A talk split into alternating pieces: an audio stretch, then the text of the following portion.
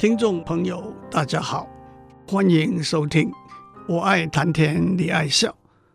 我是刘总郎。我们讲过，技术就是以科学和工程设计为基础，建立一个过程、方法，使用已有的或者设计新的工具来满足工程设计的需求，达到工程设计的目的。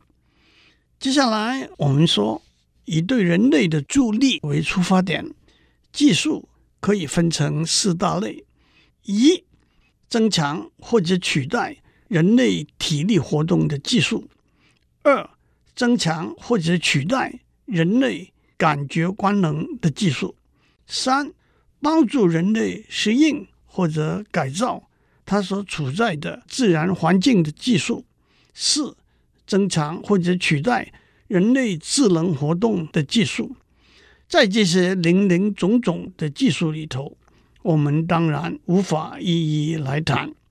我们要谈的是电脑和互联网结合起来的技术，它毫无疑问是二十世纪里头最重要的增强或者取代人类智能活动的一项技术，而且。电脑和互联网的技术还在不断的发展进步之中，如同任何一个重要的新技术，电脑和互联网对人类生活的助力和影响是多方面的，包括我们的生活方式、社会结构、经济模式和政治运作等等。这我们也不打算一一来谈。我们要聚焦来谈的是电脑和互联网对人类智能活动的影响，这包括读、写、记忆、体会、吸收、创作等等。书本是超越了时间、空间，来自很多很多人的资讯、理念、感情和智慧的累积。读书这一个智能活动。就是在这个浩瀚的宝藏里头，发掘其中的瑰宝，送到大脑去享用和储存。电脑和互联网不但可以为我们提供远远超过汗流冲动那么多的书籍，而且差不多马上就把书籍送到我们的面前。其实是我们面对着的电脑。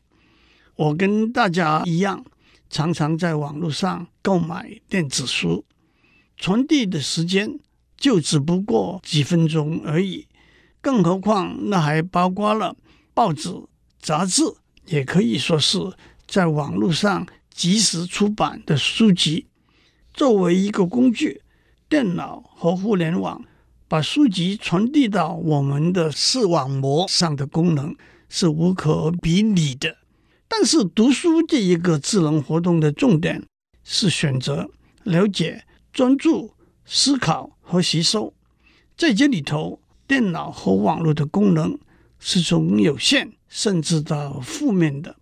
更何况，智慧型手机其实应该叫做随身携带的电脑和无远弗届的行动通讯网络，可以说变本加厉的。负面的影响了读书这一个智能的活动。首先，经由网络可以获得的资料的数量是非常庞大的。举一个例来说，随便找一个关键词，用搜索引擎搜索一下，得到的结果是以上千、上万、上百万计。我用 Internet changes the reading habits。作为关键词，在 Google 上搜索，在零点五三秒里头找到六百多万项相关的资料。我用阅读习惯作为关键词，在百度上搜索，找到了三万六千五百项相关的资料。因此，我们通常只选择排序在最前面的十项到一百项资料，而且。也往往只是草草的浏览而已。换句话说，资料的泛滥的一个结果是读书的方式变成略读、快读和跳跃式的选读。第二，在电脑上读取资料的时候，往往有各式各样的干扰，一下子电邮进来了，一下子社交平台的短讯进来了，一下子劲爆的即时新闻传递过来了，实在无法专注的阅读。第三，许多文献中往往附有相关或者不见得真的相关的文献的链接 （link），也就往往把读者从一篇文章。带到另一篇文章，带到另外一篇文章去，很可能到最后，人怎样回头都记不得了。一位英国著名的作家 Virginia Woolf 伍尔夫说过：“有时候，我想天堂就是持续不断、永不疲惫的阅读。Sometimes I think heaven must be one continuous, unexhausted reading。”按照这一个说法。目前剩下来在天堂里头的人就不多了。第四，阅读必须完整、全面的读一本书，不是只知道故事里头主人翁的遭遇和结局而已。再加上现在在网络上有以中学生、大学生为对象，收费提供世界名著的大纲要领的网站，正如有一位美国名校。英文系的教授所说：“我已经无能为力，要求我的学生完整的把一本书读完了。”让我强调，这些是念英国文学的学生呢。第五，深入的了解一本书的内容，也许是复杂的说理，也许是微妙的感情，往往要翻来覆去重读某些章节。加深了解，体会前后呼应。电子书必须一页一页的往前或者往后翻，不如传统的书那么方便。曾经有实验指出，让两群学生读同一本书，一群读电子版，一群读传统的纸版，让他们读过之后复述他们所读的内容，发现读纸版的学生。复述的比较详尽完整。第六，欣赏、享受、吮吸一本好书，要在夜深人静、孤灯底下，要在蓝天白云、和风之中，要有一份清澈如水的平静，一份朦胧若梦的迷惘。但是，对二十一世纪的网络公民来说，这是罕有的经验。我们不能全面的咬定电脑和互联网改变了我们读书的目的、方法和习惯，但是他们的影响是显著的。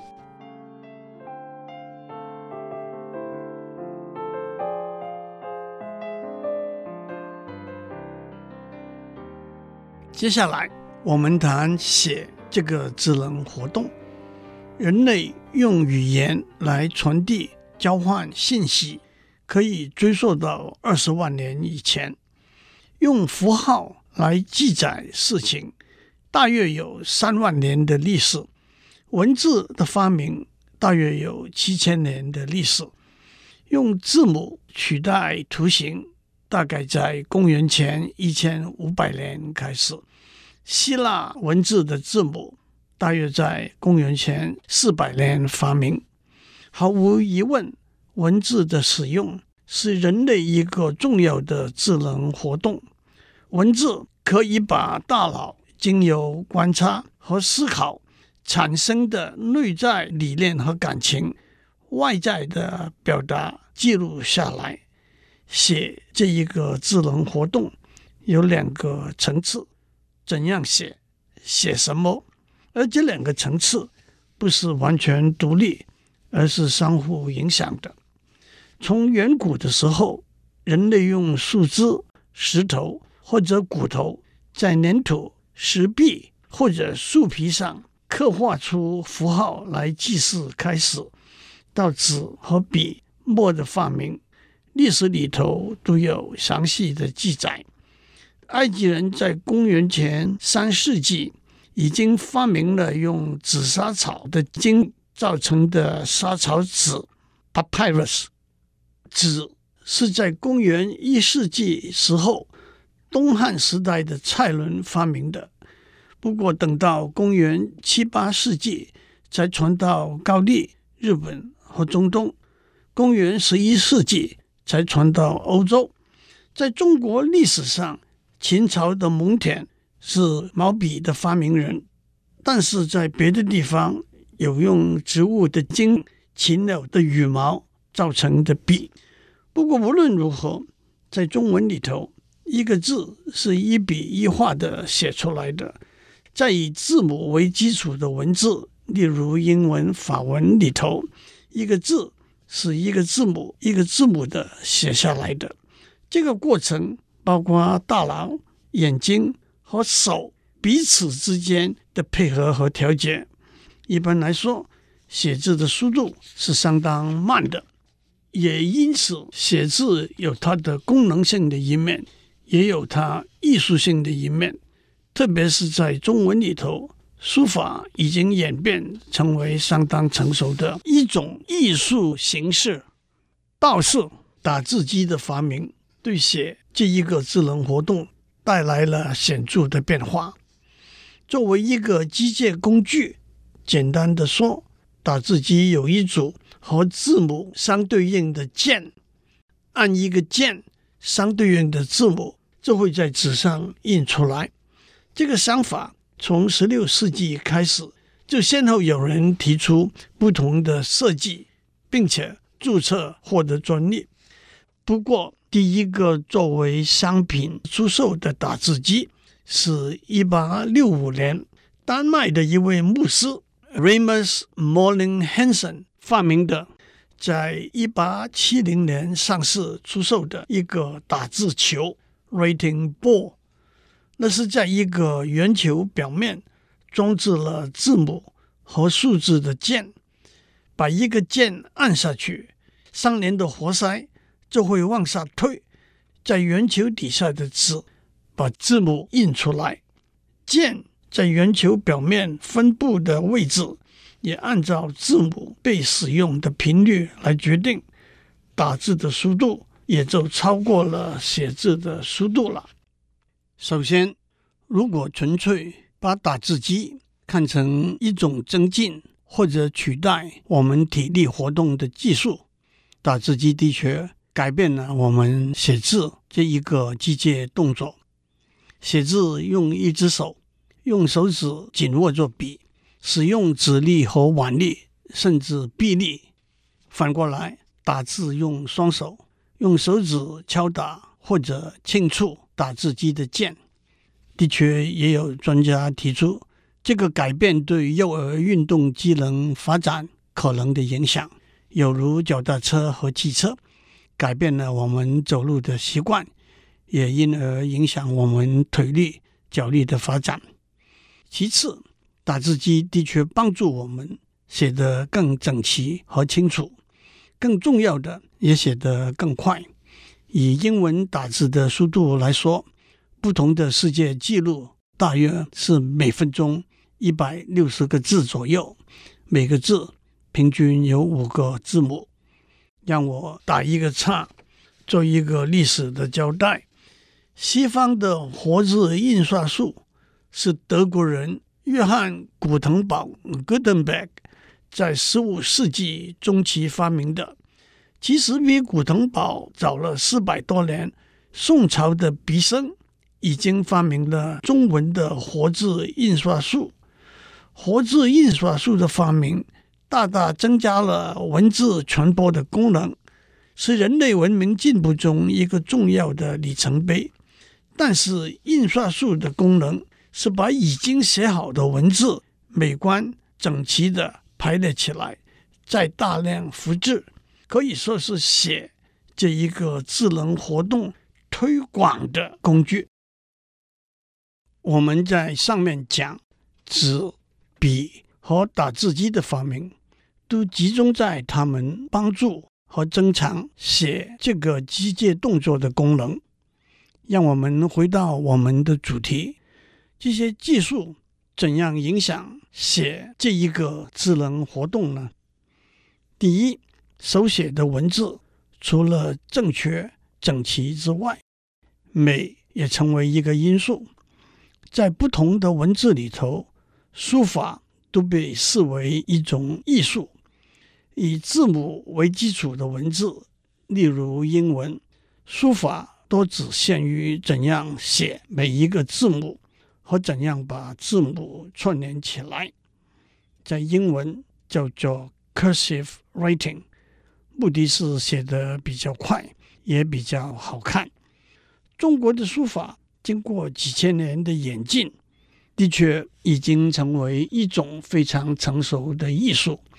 书法呈现的不只是外在的美，书法也是陶冶性情、砥砺身心、抒发情怀的工具。换句话说，打字机和电脑的键盘的使用，虽然取代甚至增进了写作为一个记录的技术的功能。但是，作为一个智能活动，写的功能是超乎记录的功能之外的。换句话说，技术是不断在进步的，旧的技术自然会被新的技术淘汰取代。很明显的，新的技术带来许多好处，但是我们要问的正是新的技术带来了什么意料之外的影响。甚至让我们失去什么？换句话说，怎样写和写什么这两个层次是有彼此之间的互动的。首先，大家都认为怎样写是一个由大脑控制的运动功能。其实，即使似乎是很简单的运动功能，也需要大脑不同的部位的协调。例如，端起一杯水来喝，大脑经有视觉断定水杯的位置，估计水杯中的水的重量，伸出手，用手指握住水杯，感觉到水杯的温度，移动手腕，把水杯送到唇边。相似的，写字的时候，大脑要指挥手指把笔握住，经由视觉指挥手腕。甚至手臂活动的方向和速度。反过来，打字的时候，大脑要经由视觉选择键盘中的一个键，决定用哪一只手指，用怎样的力度按这一个键。在大脑里头，主宰人体随意运动 （voluntary movement） 或称自主运动最重要的一部分。叫做主要运动皮层 （primary motor cortex）。顾名思义，还有另外一部分叫做次要运动皮层 （secondary motor cortex）。主要运动皮层产生控制运动的讯号，传送到身体各部分去。主要运动皮层位于脑前叶，分成若干段。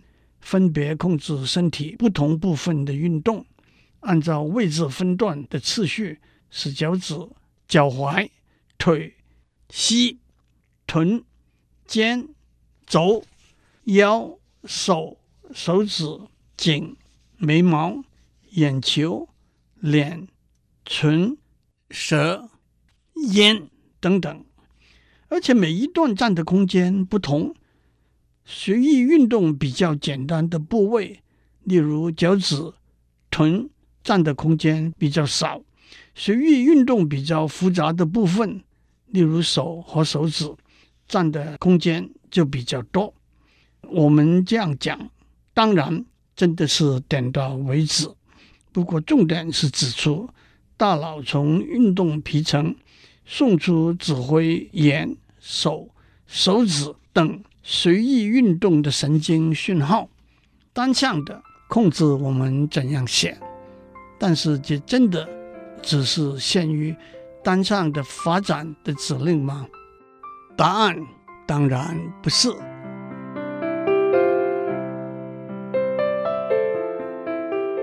以上内容由台达电子文教基金会赞助播出。